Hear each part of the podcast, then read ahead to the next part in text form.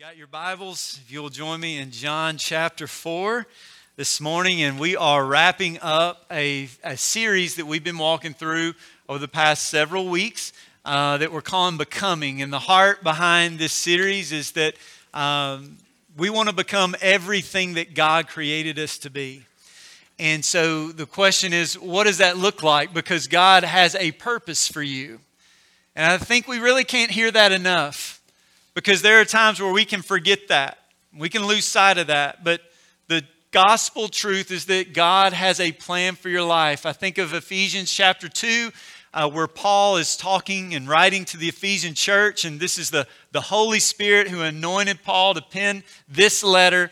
And he says over in Ephesians chapter 2, verse 10, he says, We are his workmanship, created in Christ Jesus for good works, which he prepared beforehand that we would walk in them. And so there's this, there's this clear truth from Scripture that says that you are no accident, you have purpose, that God has created you with a plan in mind, and that plan is to bring Him glory. And so, what does that look like? Eh, how do you get there? And that's really what this series has been all about. You get there by loving God, loving people, and living sent that, that this discipleship pathway is laid out in the great commandment and the great commission of Scripture. When the Pharisees were trying to pin Jesus and they're like, Tell us what's most important, what's most important? He says over in Matthew 22, He says, Love the Lord your God with all your heart, with all your soul, with all your mind. This is the first and the greatest commandment. The second is like it love your neighbor as yourself. Love God, love people live sent. Jesus, the resurrected Jesus, gathers the disciples on that Galilean mountainside. And he says, All authority has been given to me in heaven and on earth. Go and make disciples of all nations. And so, loving God, loving people, and living sent. So, today we're going to wrap up this series uh, by talking about living sin. And by the way, I just want to put a quick plug in for next Sunday at 915 uh, over the year, uh, we are going to create some opportunities for people to grow in their relationship with the Lord in these three areas. And so uh, we're going to be offering a loving God pathway class next Sunday at 915. Uh, and really, what it's all about is I want to grow in my personal relationship with Jesus. We're going to be talking about what does it mean to live a gospel centered life. Uh, we're going to be talking about uh, how do you approach the Word or study the Word. Uh, how do you have a meaningful prayer life?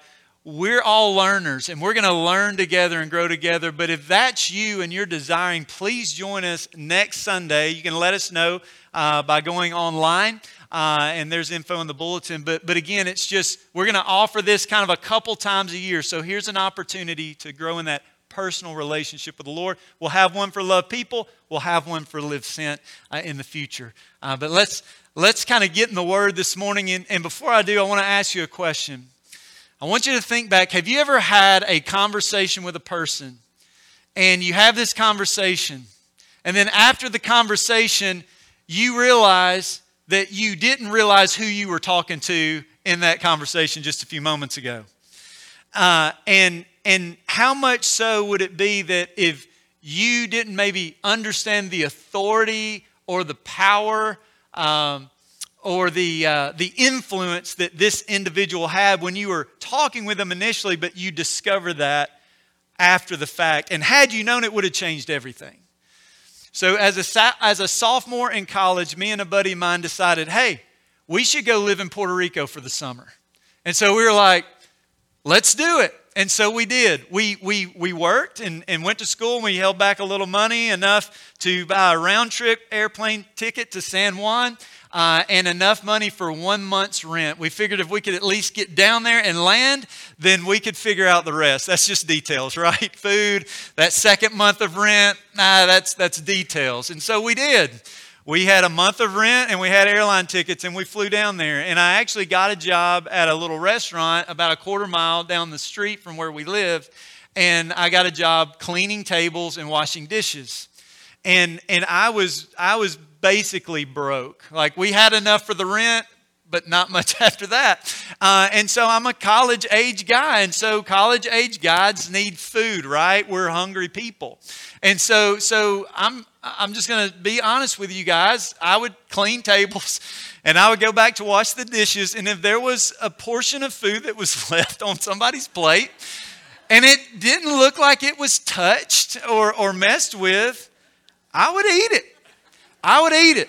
And, and I would even put some in a to go box and take back with me. I'm not proud of that. I'm just being honest. I was hungry. And so on one particular day, I was washing dishes, and there happened to be this delicious looking glazed chicken strip that looked untouched on this, on this plate. And so I'm cleaning dishes. I grab it, I take a big bite. Right when I take a big bite, this man walks in the back of the kitchen like he owns the place. And I'm like, who is this guy? And he comes up to me, introduces himself, and he says, It's nice to meet me. And, and he was like, Are you hungry? And I, I just smile because I'm I feel super awkward right now while this is happening. And I just smile and, and, and he's like, Well, it's very nice to meet you. Just wanted to say hello. And he walks out. And then my manager comes back and he's like, Do you know who you just talked to? And I was like, No. I was, he was like, He's the owner of the restaurant. Like the reason he walked in like he owns the place is because he does. Like he owns this restaurant. And by the way, he's the only one that eats glazed chicken strips. It's not even a menu item. When he comes, they make it especially for him. So that glazed chicken strip that you're finishing off right now, that's his plate and was his chicken strip. And so, had I known, very different situation, right? Had I known the authority, had I known the power, had I known the influence of the person that I was having this conversation with, it would have changed everything. And in John chapter 4, the text that we are opening, we are going to see a woman from Samaria who is at a well, and for all she knows, she is talking to a everyday Jewish man. And then we're going to see it in the text, but there's going to come this point in the conversation where the blinders fall off and she realizes the power and the authority and the influence of the one that she's talking to, and it changes absolutely everything. It changes everything. In this text, we are reminded that God has a mission. Luke 19, Jesus said, I've come to seek and to save the lost. This is why he came. That he came not to be served, but to serve and to give his life as a ransom for many. That is why Christ has come. And so we're going to see that it was for God so loved the world that he gave. For God so loved the world that he sent his son. Because of the love of God, Christ has come. And it's his love that has changed our lives, that by God's grace compel us to go. And that's what we see in this text. Our love compels us to go. So let's look in John chapter 4, verse 1. The Bible says this It says, Now when Jesus learned that the Pharisees had heard that Jesus was making and baptizing more disciples than John, although Jesus himself did not baptize, but only his disciples, he left Judea and departed again for Galilee, and he had to pass through Samaria. He had to pass through Samaria. In this text, we see the mission of Jesus. I love that phrase. He had to pass through Samaria. Why? Because he had a divine appointment. He had a divine appointment, and, and he was going to a place, we'll learn and we'll see. Uh, Jews and Samaritans, they despise one another. Matter of fact, when, when, a Jew, when a Jew would make the journey from Jerusalem to Galilee, which is where Jesus is headed, they would, they would not go the shortest route. They would not go through, like, they're in Jerusalem, through the region of Judea, into Samaria, into Galilee. What they would do is they would hop over east, across the Jordan, go up the land of Perea, and then they would, they would jump back over west across over the top of the Sea of Galilee into Galilee. Why? Because they despise Samaritans. They despise Samaritans. They can't stand Samaritans. Matter of fact, for the past 700 years, up to the moment that we're reading, there have been, there has, it has been a rivalry. Rival religion, rival temples, rival sacrifices, the whole way. So, what, what in the world happened? And I think it's important that we take a minute and just to understand why. Why do they, why do they revile each other? Well, after King Solomon died, the kingdom that was once unified became divided. And it split into two kingdoms the northern kingdom, which would be known as Israel, and the southern kingdom of Judah. Jeroboam was a servant of King Solomon, and he became king over the 10 tribes to the north that became Israel. Jeroboam. And then, and then Solomon's son, Rehoboam, he became king over the two tribes in the south, in Judah. And Jeroboam, he, had, he, he set up altars of, of, of false worship uh, so people could offer sacrifices and not go to Jerusalem. Why? Because of the rivalry. And so, so in Dan, that's the very far north, you can go there today, you can see the altar where these sacrifices were made. And so he had this, sacrifice, this sacrificial altar up in the north, but he also built one in Bethel, which was Samaria. And so you see these rivals at play here. And then, fast forward 700 BC, Assyria was the, the power of the day. And so Assyria swoops down from the north and they take over, they take over the northern kingdom where Jeroboam is. They, they take over and, and they take all of those people who live there, they take them as, as, as exile and they, they, they move them to another conquered land. And when they would move them to one of their conquered lands, they would take those people from those conquered lands and repopulate those places that they took. They completely demoralized them. They, they, any, any, any ounce of national pride, hope, or anything like it, it was all raked away. But the Assyrians would leave behind the farmers and the poor. And so they didn't take 100% of the people, some were left behind. And so after Assyria took over the northern kingdom, they exiled most everybody, but they left behind the Jewish farmers and the poor. Well, in time, those Jewish farmers and the poor would intermarry with those Assyrians and created this race that was known as Samaritans. And so, because of that intermarriage and the rival nature of all that had taken place, you see opposition Fast forward 586 BC, Babylon takes over the southern kingdom. They exile them over to Babylon. 70 years later, they make their journey back and begin to rebuild the temple, rebuild the wall. And when, when, when some Samaritans ventured down to help out with the work, they were not welcomed, they were rejected. Nehemiah, you are not, you, nope, nope, you, you can't work here. So what happens? back to Samaria, and another temple is built. So you have the temple in Jerusalem, but the Samaritans built the temple in a place called Mount Gerizim. And so what you have is even similar looking temples rival temples, rival sacrifices. The Samaritans, they clung to the first five books of the Bible, uh, known as the Torah or the Pentateuch, but they, they did not receive any of the other scriptures outside of the five. So they rejected all of the revelation that God had given to his people, and they allowed mythology to creep in, and it just became this, uh, this, this false religion as they were living that out. And so, from the past 700 years to this moment, Jews don't go to Samaria, but Jesus said, I have to go there. Why did he have to go there? Because he is on a mission. He is here to seek and to save the lost. He had a divine appointment. And if you are going to reach people that are apart from Jesus, then you must go to places where people are apart from Jesus. And Jesus goes through Samaria. He had to do it. He had to do it.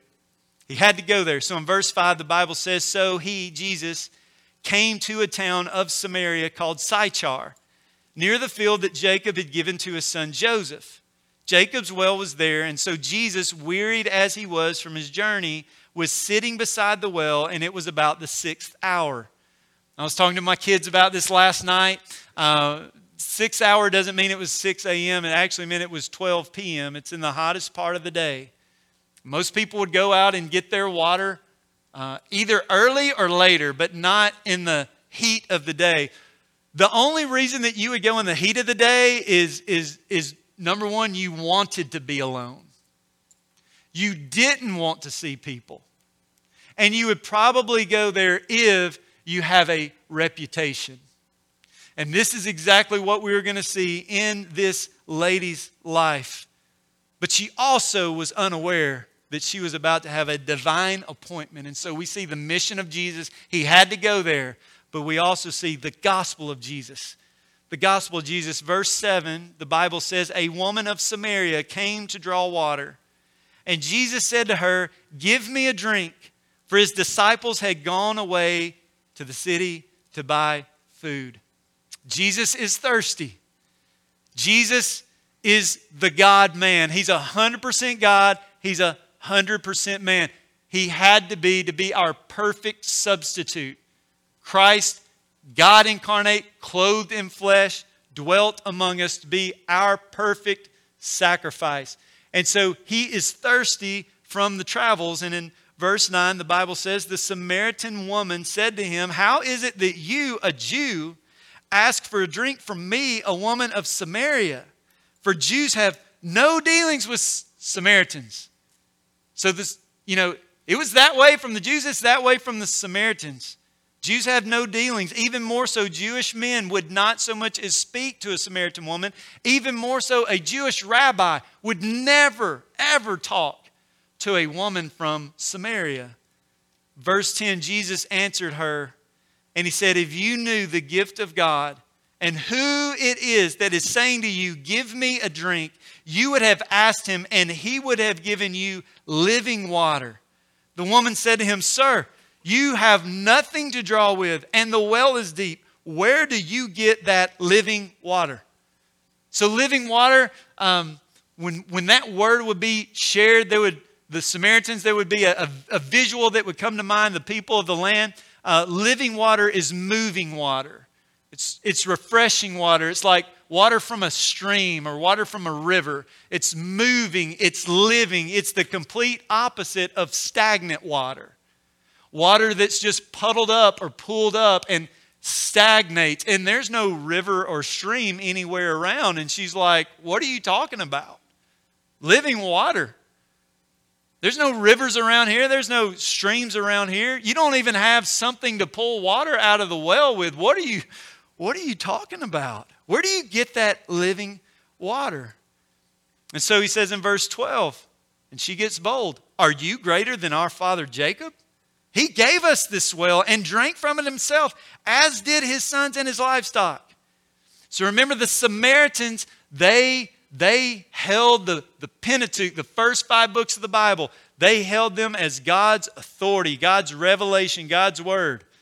They knew the patriarchs Abraham. Abraham had Isaac. Isaac had Jacob. This is the place where Jacob had a well and says, Are you greater than our father Jacob? He gave us the well and drank from it himself, as did his sons and his livestock. And what she's saying is, Who do you think you are?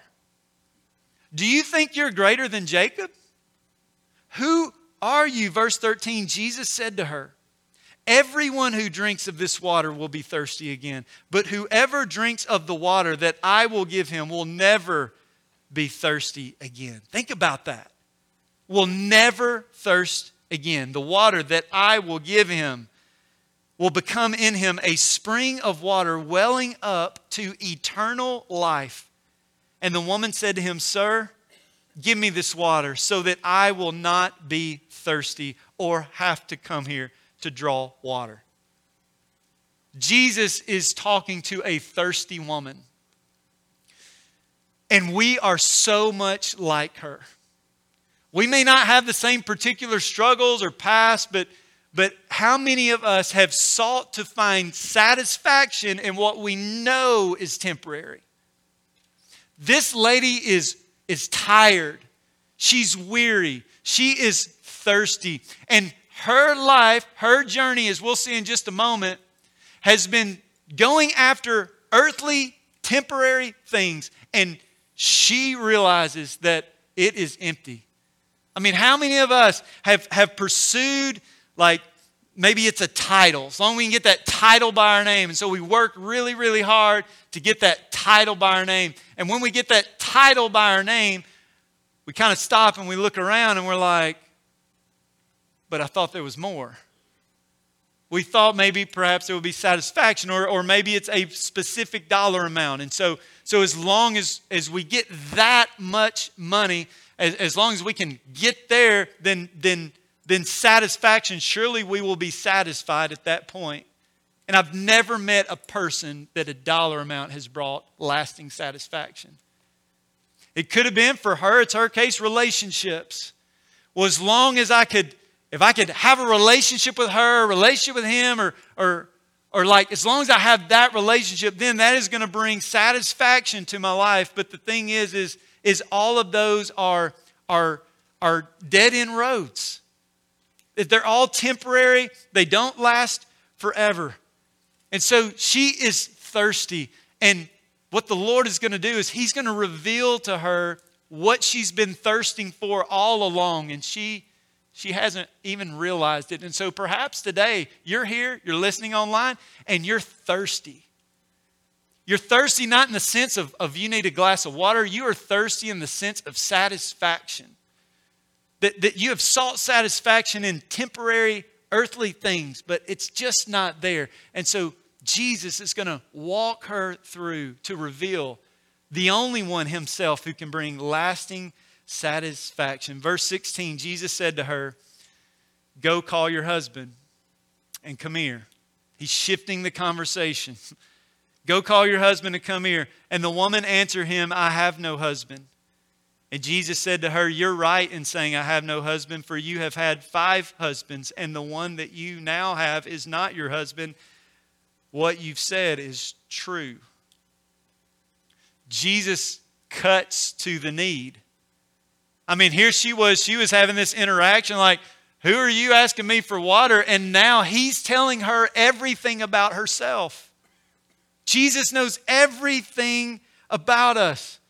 He's like, Yes, I know you don't have a husband. You've been married five times and you're living with somebody right now that's not your husband. And, and do you see that, that she has perhaps given up on marriage? And Jesus is exposing her need. She won't take a drink of water until she realizes she's thirsty.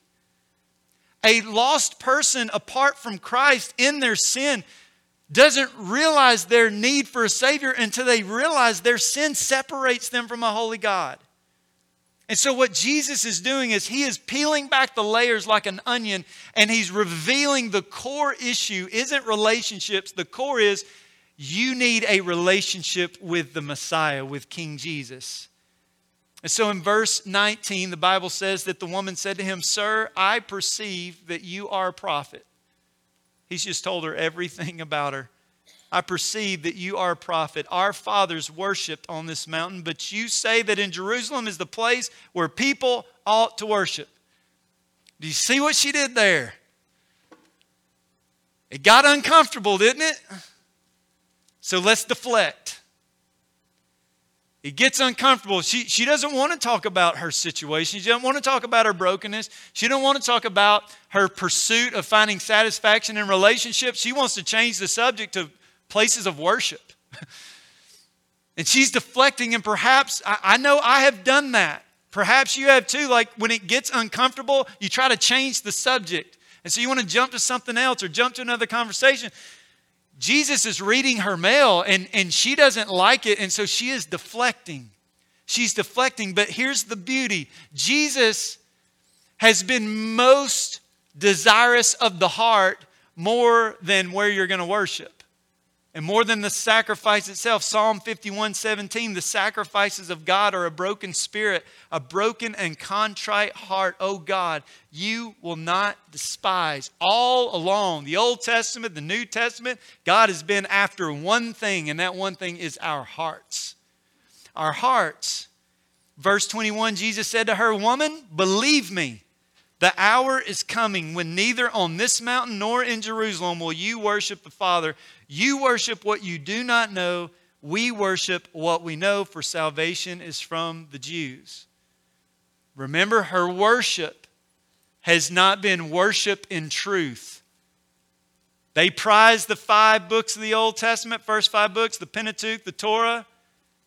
Beyond that, nope, not listening to God's revelation. They've shut their ear off. They've allowed mythology to kind of creep in, and it's kind of become this, this thing that was never intended to be. It's not truth. And Jesus is calling her on it. You, you're worshiping what you, what you don't know. It's not truth. Verse 23 But the hour is coming and now is here when the true worshipers will worship the Father in spirit and truth. For the Father is seeking such people to worship him. God is spirit, and those who worship him must worship in spirit and in truth. That spirit there is not talking about the Holy Spirit in us as believers, it is talking about who you are. The fact that it's, it's true worship, not false worship. It's authentic worship, not fake worship. That you're all in, your heart is all in with the Lord. But it's not just all in and there's a period. Because if you go all in absent from truth, that can get you in, in some dangerous places. And so, what, God says is, is we worship God in spirit, we're all in. Authentic, true, genuine, heart worship with truth, spirit and truth. True worship is guided by the word of the Lord. And so, verse 25, the woman said, I know that the Messiah is coming, he who is called the Christ. And when he comes, listen to this, he will tell us all things. I love this. Verse 26 Jesus said to her, I who speak to you am he. So she, she's expecting the Messiah. And I love what she says. When he comes, he'll tell us all things. What had Jesus just told her? everything about herself. He says, I am He. What had Jesus done? He told her everything. He knows everything. And He's the Messiah, and He's the only one who has the power to forgive sin and to grant eternal life and this living water, this relationship that is an eternal one to be with Him forever and ever and ever. So in verse 27, the Bible says, Just then His disciples came back and they marveled. They too marveled. They marveled that he was talking with a woman, but no one said, What do you seek or why are you talking with her? They didn't say it, but it's written. Evidently, they were thinking it the whole time. They're like, What is going on? What is Jesus doing? But my hunch is by this time, they probably realized that Christ is counterculture that he will go to those hard to reach places and reach those difficult to reach people with the gospel because he has a mission. Verse 28 So the woman left her water jar and went away into the town and said to the people, Come, see a man who told me all that I ever did. Can this be the Christ? And I love this because in that moment, what did she come up there to do? Get some water. What did she have with her? Her water jar. What does she live with? Nothing in her hand. Because for her, she was pursuing the temporary. But when she encountered the Messiah, the only one who can grant forgiveness and relationship and peace with God and this living water springing up into eternal life, you know what? All of a sudden, that temporary thing didn't matter much. So much so, she leaves the temporary to run after the transcendent. And what she does is what she does, she lives sent. All, all, all this thing has been flipped on its head now. God's mission had become her mission. And so what does she do? She takes off for town. And she tells them, Come and see the man that has told me everything about, about me. Come and see. His mission is our mission. Verse 30 says, And they went out of the town and they were coming to him. So, so the woman at the well runs into uh, maybe Sychar, the, the community there, and she is sharing about Jesus, sharing the hope of Jesus. And what's happening is they're beginning to make their way out to where Jesus is. Meanwhile, verse 31, the disciples were urging him, saying, Rabbi, eat. But he said to them, I have, no, I have food to eat that you do not know about. And so the disciples said to one another, Has anyone brought him something to eat? And Jesus said to them, My food is to do the will of him who sent me and to accomplish his work. And I love the disciples for a million reasons. But one of the reasons I love them is because they do not have it all figured out. and their minds are all wrapped around this physical need like jesus needs to eat has he eaten yet let's get him some food and what jesus is doing is jesus is t- taking a physical and giving them a spiritual lesson And what Jesus is not saying is if you're spiritual, you don't eat. He's not teaching that. But what he is saying is that there is nothing more satisfying in life than doing the will of the Father. This is what he is this is what he is about. Verse 35, do you not say there are yet 4 months and then comes the harvest? Don't know exactly, but my hunch is it's it's time to plant. And maybe seeds have already been placed in the dirt. But evidently, at this conversation, they're about four months away from harvest time which means if something has been planted, if it's anything, the rows are there, maybe the seedlings are starting to sprout up a little bit. But as you look at this, it's like obviously it's not ready for harvest. It's not ready. And so he says, Do you not say that there are yet four months and then comes the harvest? And I love this. He says, Look, I tell you, lift up your eyes and see the fields are white for harvest. I don't know exactly what that looked like, but it is possible that as he tells his disciples to lift up your eyes and look that the fields are white of harvest, could it be that what's happening in verse 30 is happening? They went out of town and they were coming to him. And what he's saying is the time is now. This isn't something to sit on for four months. It isn't something to wait on. He's like, no, Live sent now. The fields are ready. Verse 36 Already the one who reaps is receiving wages and gathering fruit for eternal life, so that sower and reaper may rejoice together. For here the saying holds true one sows and another reaps. I sent you to reap for that which you did not labor. Others have labored, and you have entered into their labor. Once again, physical truth, a spiritual reality. The fields are ready. The fields are ready. The fields are ready, but are the workers? And I think that's the challenge. Because as I mentioned when we began our time earlier, I mean, turn the TV on for two seconds, look at your news feed, look at the brokenness that's happened in the world. I, I believe in my heart, could there be no, no more urgent time to share the hope of the gospel with a world that is broken and desperately needs the only source of lasting hope and salvation. It's Him. It's Him. He's the, he's the only way. He's the only way. And so the fields are ready.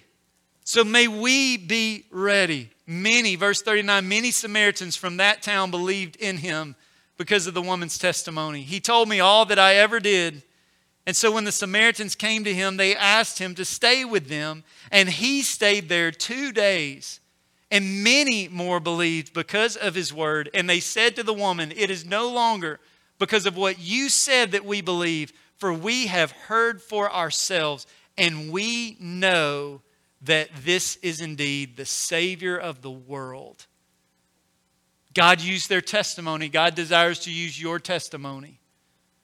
You have a testimony of repentance and faith. You've been rescued by God's grace. You are, you are enjoying the living water that will well up to eternal life. God will use your testimony. He desires to use it. And what happened is, is he used this Samaritan woman's testimony to point people to Jesus. And they went to Jesus.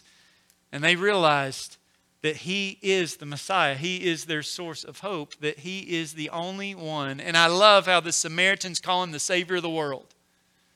Because this isn't just He's the Savior of the Jews, and He isn't just He's the Savior of the Greeks, and He's not just the Savior of the people who have it all together.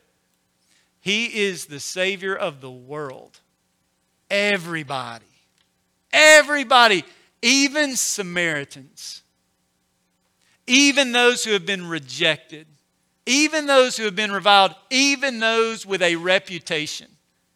And I love the fact that the Samaritans are the first to call him the Savior of the world. And this one gospel conversation led to this woman running into town and led to many more coming to place their faith and trust in Christ. Crazy what can happen in one gospel conversation. And I love what's happening here is what's Jesus in this text Jesus is moving from Jerusalem through Judea into Samaria. What does he tell the church in Acts chapter 1, verse 8? When the Holy Spirit comes upon you, you will be my witnesses in Jerusalem, and Judea, and Samaria, and to the ends of the earth. And this Samaritan woman had no doubt helped till the soil for when the church was birthed. And Philip takes the gospel up to Samaria, and a great revival takes place. It's amazing what can happen with one gospel conversation. I, I read this, this, uh, this kind of kingdom math, and, and, and I'm going to stick close to it because in the first hour, I totally didn't add correctly. So, so hang with me, okay? So, if you are the only Christian on the planet, and over the course of this year, you led one other person to faith in Christ. So, the gospel, the Holy Spirit, person comes to faith in Christ. So by the end of year one, there are now two. All right, I'm good. I'm good so far. All right. And so now over the next year, each of those two are going to share with one. And so at the end of year two, instead of two, you now have four. I'm good so far. All right. And then after the next year, same thing. Those four become eight. Next year, those eight become 16. Then those 16 become 32. Oh, come on. And then the 32 become. And in the course of 35 years, the gospel would reach every single person that our world's population supports right now. One gospel conversation at a time. Isn't that amazing? It's amazing to think about the kingdom impact through a faithful witness. And so, God help us. God help us to live sent. Jesus said, As the Father is sending me, so now I am sending you. The fields of Olive Branch and Southaven and Memphis and Collierville and, and Byhalia, like the whole thing, like the fields are ripe no greater time in the world than to share the good news of Jesus in the midst of such brokenness. And so, I want to share, I want to wrap up here. Um, I want to share nine tips, okay? Uh, and I apologize, they're not in your notes, uh, but w- as, a, as a part of a Southern Baptist convention, that means we, we network with about 50,000 other churches, and we all partner around the Great Commission. And and sending just seeing kingdom growth all over all over the world and so and so one of those entities that we support as being a part of the southern baptist convention great commission baptist is that uh, we support an entity called the north american mission board the north american mission board is amazing it's amazing they equip and train pastors and they plant churches all over north america it's an incredible work uh, the north american mission board just placed this out there. They said nine tips on, they called it missional living. For, for our time today, we'll call it nine tips for living sin. All right, so if you're a note taker, here we go. All right, number one, pray. Pray. You want to live sin? I want to live sin. What does it look like? You pray. That we begin by acknowledging that we are dependent on God to move if we're going to make any real impact in our community. Do you believe that? I believe that. That's why we're praying this Wednesday night. We're dependent upon Him. And so we must pray. We must pray. We have a great little resource that we've kind of kept in front of you from time to time, but just on about every table that you find around our worship center, you will see this 30 day prayer guide that says, Who's your one? It's praying for that person who doesn't know Jesus in your circle of influence, and it's how to pray for them. And I encourage you, just pick one of those up and to pray. And so we pray. Second, we love. Genuinely, genuine love, when we genuinely love and care about people that you want to reach, our effectiveness will be severely limited if we don't authentically love the people that we're trying to reach. Third is that we create margin in our schedule. That might be the, the trickiest one of all, right? I mean, who, who, who has extra time on their hands? But you know what? When we leave room in our schedule for the unexpected God moments and encounters to happen, we prepare for those. And next is we discover where people gather. as we connect with people, ask, or excuse me, whether it's a running group, a book club, a neighborhood watch meeting, or kids' story time at the library, find where people are already getting together and go there. Get involved and build relationships. Just yesterday, we took our kids swimming, and the swimming pool's a good place to be around folks. And, and, and sure enough, within time, Amber's being able to minister to a lady who um, has a lot going on. And uh, we had just been to the garden earlier, and I had seven watermelons. And I said, I'm just going to go up to these people and ask them if they want a watermelon. So went over there and struck up a conversation. And, and, and what it does is it opens doors when you're around people to share the love of Jesus in a practical way. A watermelon can lead to a gospel conversation. It's amazing, but it's just, it's being where people are. And then we've seen Jesus do this all morning ask good questions. Ask good questions. As we connect with people, ask good questions that express our genuine interest in the lives of others. Asking good questions, perhaps more so than anything, opens the door to have gospel conversations. And then here's the tricky one listen. Listen. Listen. Resist the urge to think about what you're going to say next. Simply listen. We want to listen well so we can accumulate information of how the gospel can uniquely speak into someone's hopes, fears, and their life stage. Do what you do with others.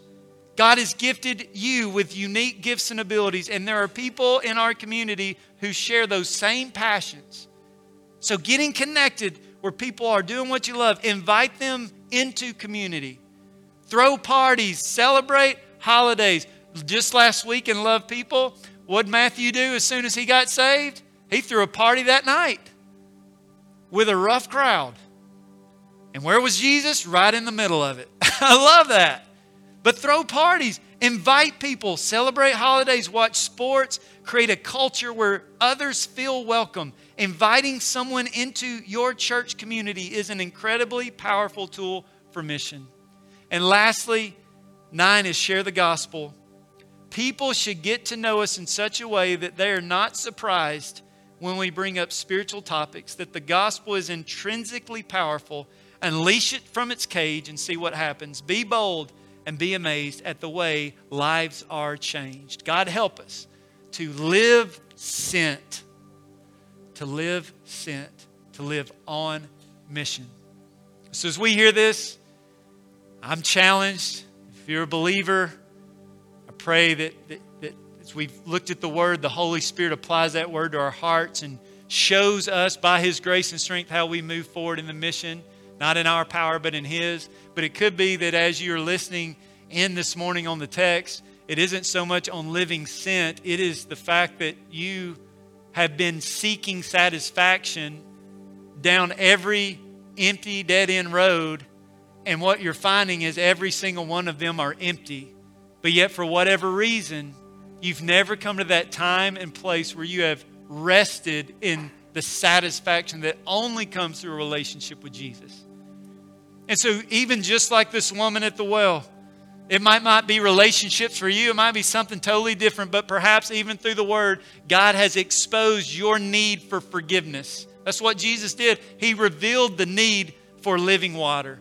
And perhaps you see that you are a sinner, for all have sinned and fall short of the glory of God. And so you realize that sin is a real thing.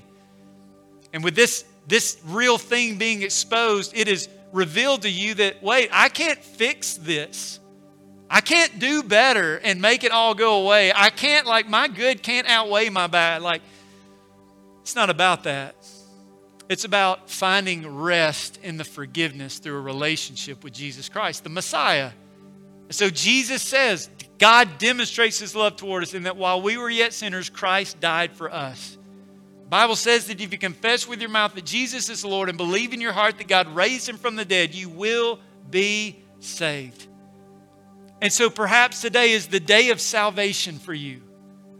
Perhaps you are tired of finding satisfaction in dead end roads and you know it, and you're weary and you're burnt out, and I am I am in as loving a way as I can say, the truth of the word is, is true is that satisfaction is only found in Jesus. And so if you're here today and you want to begin a relationship with Jesus, I pray today is the day you begin that relationship. And we would love to walk alongside you in that.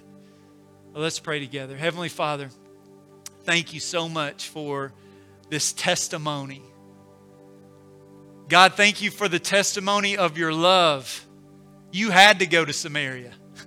You had to go through Samaria because you had a divine appointment with someone that you loved and needed your love. That, Father, through this conversation, this good news of the gospel comes forth that we are all broken and we are all sinners. But, Father, you came and lived a perfect life that we could never live. And you were crucified on a cross that we all deserve. And you took our punishment and you took our, our shame. You, you paid the sin debt that we all owe. And they placed your body in a borrowed tomb. And on the third day, you resurrected from the dead, proving, proving that you alone have the power to forgive sin. It's only through you. So, Father, may we, as your church, a rescued people, lift up our eyes and to see these opportunities to share the hope of the gospel in a desperate hour.